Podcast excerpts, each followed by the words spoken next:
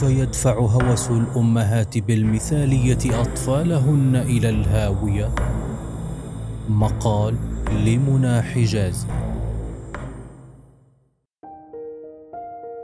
تركز ثقافتنا اليوم تركيزا مفرطا يكاد يكون حصريا على التوقعات والأمال الإيجابية إلى حد غير واقعي.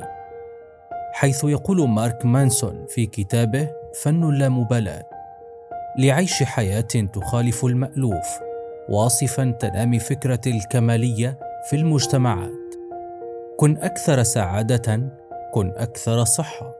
كن الأفضل كن أحسن من الآخرين. كن أكثر ذكاء وأكثر سرعة وأكثر ثراء وأكثر إغراء وأكثر شعبية وأكثر إنتاجية وأكثر استقطابا لحسد الناس. وأكثر استقطابا لإعجابهم. كن كاملا مدهشا.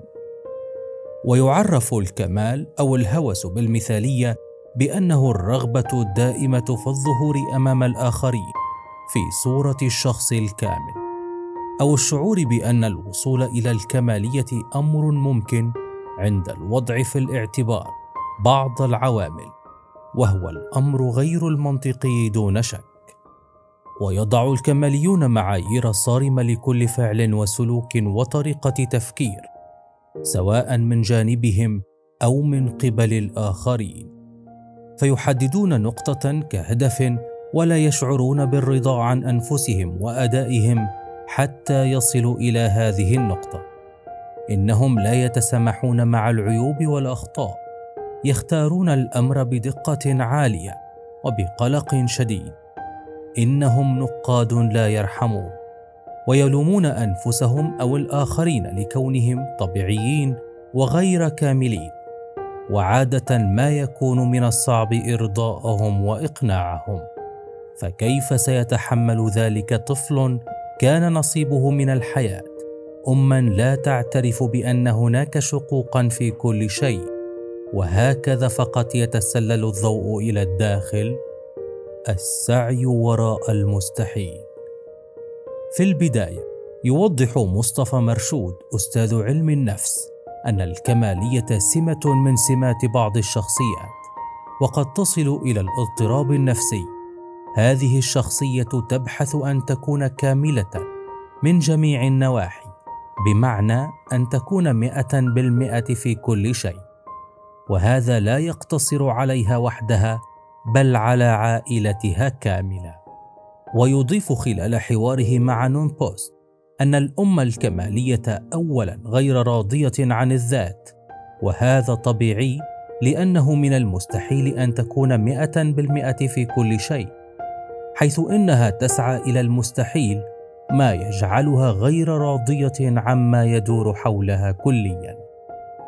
وينبه إلى أن هذه الأم تعيش نوعا من السخط وهو السخط الذاتي بمعنى السخط على ذاتها. وبعد تراكم مثل هذه المشاعر سيولد لديها شعور بالإحباط الذي سيلاحقها في كل مكان. من ثم سنصل إلى مرحلة الكابه وقد يتطور إلى اضطراب اكتئابي معين. من جهتها ترى الأخصائية والمرشدة النفسية عبير عبد الهادي. أنه من الطبيعي أن تطمح الأم ببلوغ ابنها أحسن المراتب في جميع مجالات الحياة خصوصا في درجاته الدراسية. لكن الأم الكمالية لا تقتنع بأحسن الدرجات بل تطالب أبنائها بإحراز درجة الكمال مئة بالمئة وألا ينقص عن ذلك نصف درجة في أي مادة وإلا صبت جام غضبها وخيبة أملها عليهم. وتكمل كما من الطبيعي أن تطلب الأم من ابنتها ترتيب غرفتها لكن الأم الكمالية لا تقتنع بالترتيب بل تريدها لامعة معقمة وإن حدث ووجدت شعرة على الأرض تطالبها بإعادة التنظيف. وتقول عبد الهادي في كتاب خفايا العنف الأسري إن تشجيع الطفل مهم جدا لنموهم لكن هناك فرقا بين تشجيع الطفل الحصول على تقديرات ممتازة في دراسته واللوم والتهديد إن لم يحصل على الكمال في الدرجات. وهناك فرق بين أن تدعم الطفل في مسيرته وأن تدفعه حتى يسقط على وجهه. ما هي المخاطر المحتملة للكمال على الطفل؟ ترد المرشدة النفسية عبد الهادي بالقول إذا طالبت الأم ابنائها بما لا يمكنهم بلوغه فهي كأنما تخدعهم لتجعلهم يجتهدون في ملاحقة سراب لن يصلوا إليه.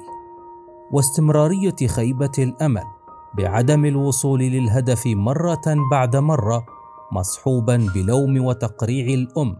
بالتأكيد سيتسبب في شعور الإبن بالهزيمة والضعف ما يسبب ترك الإبن عملها المضني الذي لا فائدة منه.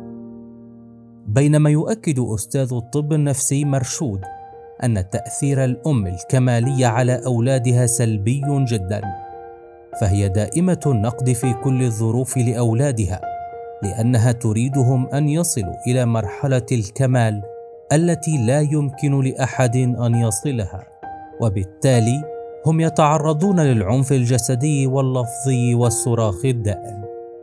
من جهتها فسرت الدكتورة في علم نفس الطفل ومؤسسة المشروع القومي للتربية من أجل التعليم في مصر أسماء الفقي مخاطر الكمالية على الأطفال بالقول. إن محاولة الطفل تحقيق التميز في كل وقت تحت ضغط الأم يعرضه إلى الإصابة بالإرهاق الذي يؤثر على الصحة العقلية والجسدية للطفل. وتضيف الفقيه لنون بوست. أن تعمد بعض الأطفال إلى إخفاء آلامهم ليبدوا مثاليين من الخارج يمكن أن يؤدي إلى صدمة عاطفية طويلة الأجل. ستلازمهم طوال حياتهم.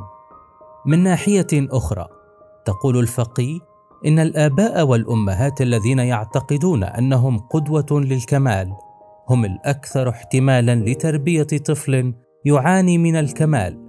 حيث يمكن أن يكون التصرف الوراثي سببا هنا أو أن الطفل الذي يشهد بحث والده عن الكمال قد ينعكس أيضا فيه. مردفة فالكمالية لا تعني أن الأطفال يتطلعون إلى الكمال. إنه بالأحرى يتعلق بالحاجة إلى التهرب من عواقب الفشل أو أخطائهم. يمكن أن تكون العقوبات المترتبة على فشلهم واقعية أو وهمية. يمكن أن تؤثر فكرة هذه الإخفاقات على حياة الأطفال لدرجة أنها تسبب القلق والتوتر لدى أطفالنا الصغار. بحسب دراسة أجراها معهد كارولينسكا في السويد فإن نسبة كبيرة من المنتحرين من الأطفال والشباب كانوا ممن يسعون لتحقيق نظرة الوالدين لهم. كما أن سبعين بالمئة ممن انتحروا من الشباب.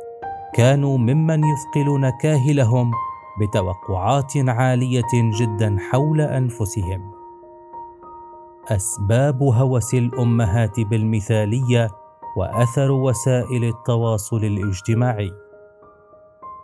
في ظل انتشار وسائل التواصل الاجتماعي على نطاق واسع فقد كثير من النساء الاستقرار الواقعي. وطفت على السطح سلوكيات عززت الهش منها وزادت مساحة السلبي من التعامل والتفكير. بطريقة تحولت فيه هذه المشاعر المخبوءة إلى مظاهر سلوكية وعقد تتجلى في الصورة المنعكسة على وجه صفحات هذه الوسائل المختلفة. ولقد شهدنا كثيرا من المشكلات الأسرية سببها الاستسلام لوهم الصورة. وهناك أمثلة غير قليلة على حالات شجار وشقاق حصلت.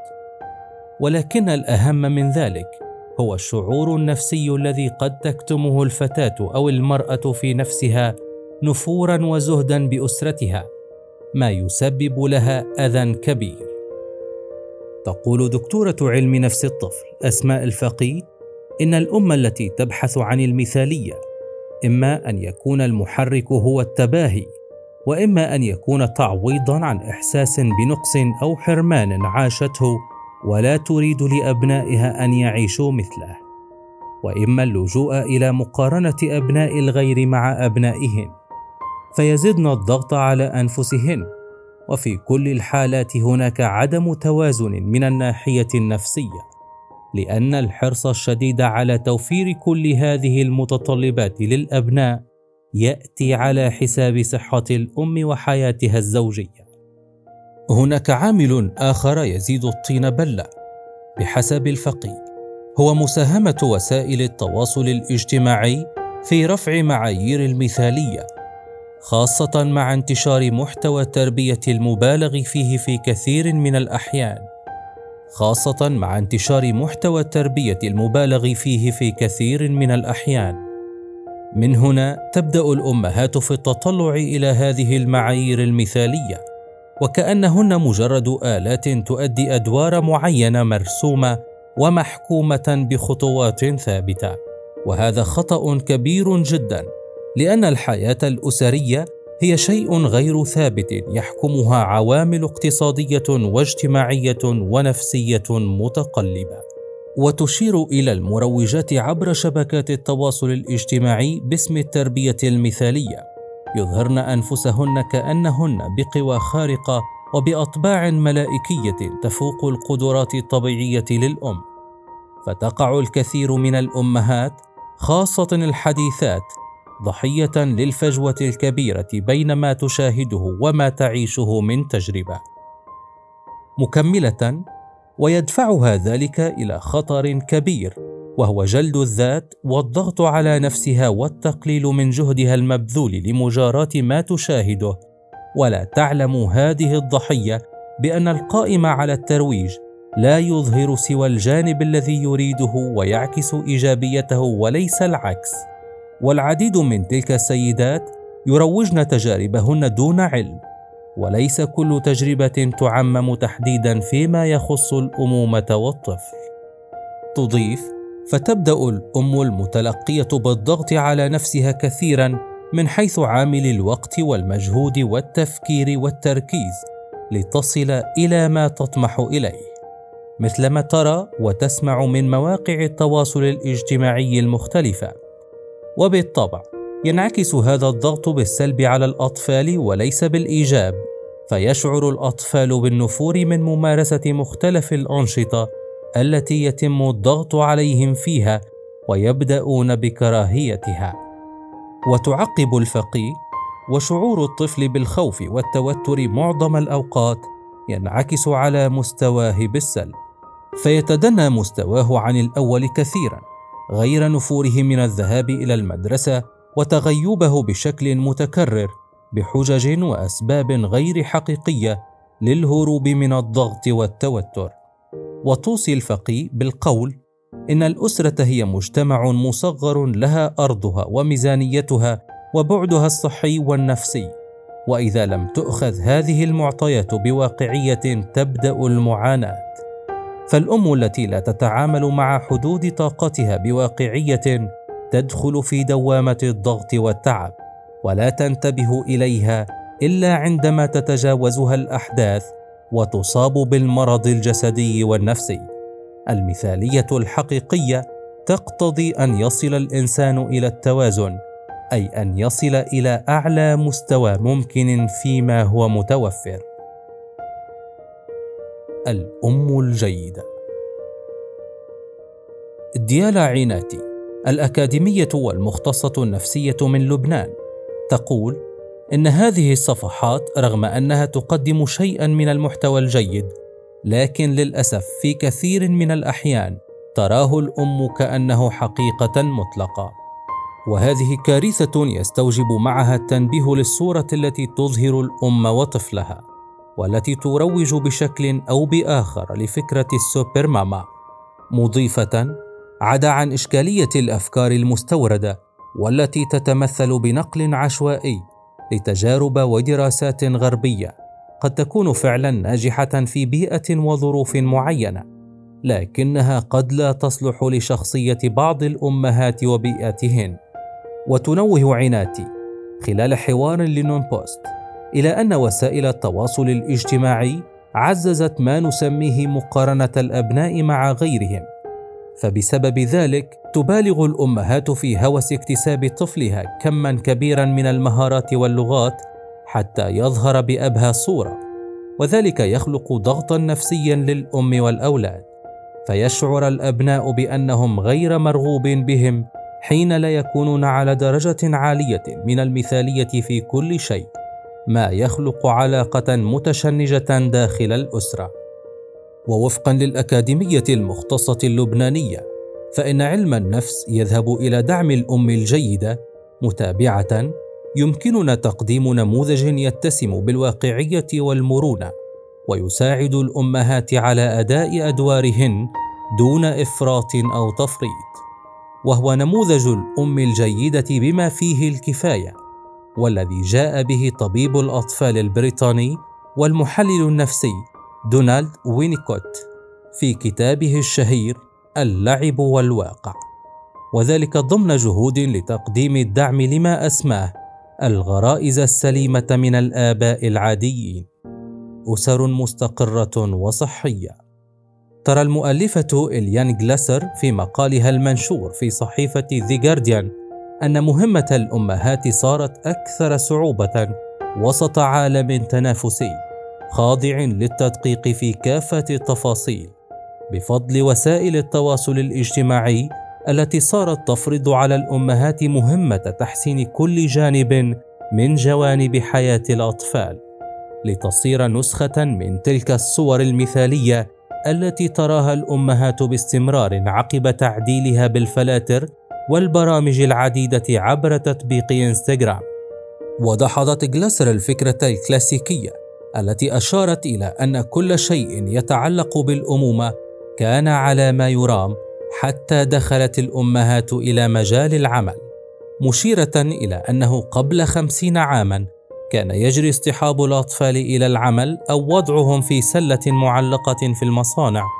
أو حتى يجري إطلاقهم قبالة المنزل في حال ربات البيوت. إذ لم تكن العناية بالأطفال كما هي عليه الآن. في الواقع لم يكن لدى الأمهات هذا القدر من الرعاية المنمقة. والبحث المحموم عن المثالية والكمال في تربيتهن لأطفالهن.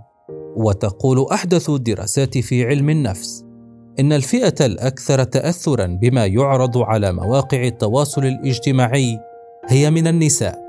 ففي حال شاهدنا إحدى الشخصيات تقوم باستخدام منتج أو ترتاد مكانا معينا أو تتبع أسلوب ونظام حياة معين يتفاعلن مع ما شاهدن من خلال الشراء أو الذهاب لذات الأماكن وتصويرها ونشرها للآخرين لتحقيق حالة إشباع نفسي وشعور بالرضا. كيف يمكنك تجنبها؟ إذا شعرت أن المثالية التي تلجئين إليها في جميع أمورك قد تتعارض مع قدرتك على العيش حياة كاملة وسعيدة فيوصى باستشارة الطبيب النفسي. لا تحاولي كتمان مشكلاتك الشخصية أو عدم الاعتراف بها. ما يجعل العلاج من هذا الهوس صعب لكن من الضروري تجنب تفاقم المشكلات التي يسببها هذا الاضطراب مثل عدم الشعور بالرضا والذي قد يصل إلى إيذاء النفس. يعلق الدكتور مرشود قائلا لا يوجد شخص مثالي كلنا نحمل عيوبنا وشروخنا الشخصية. فالعيوب هي ما يربطنا بإنسانيتنا في أعمق نقاطها وأكثرها هشاشة. الأحكام منهكة للروح وللعلاقات. نحتاج إلى تعلم كيف نتقبل أنفسنا ونتقبل الشخص الآخر. كيف يمكننا الاستمتاع بالعلاقة وبما تتيحه من مشاعر وعاطفة دون محاولات مستمرة لإصلاح الطرف الآخر وتقويم عيوبه؟ ويقدم بعض الخطوات التي يمكن اتباعها لتجنب الإصابة بالمثالية والكمالية كنوع من العلاج الذاتي بجانب المتابعة مع الطبيب النفسي وهي الإقرار بأن كل شخص يرتكب أخطاء وإدراك أن الأخطاء هي فرصة للتعلم ووضع أهداف واقعية وقابلة للتنفيذ وتقسيم المهام الكبيرة لمهام صغيرة والتركيز على نشاط واحد أو مهمة واحدة فقط في كل مرة.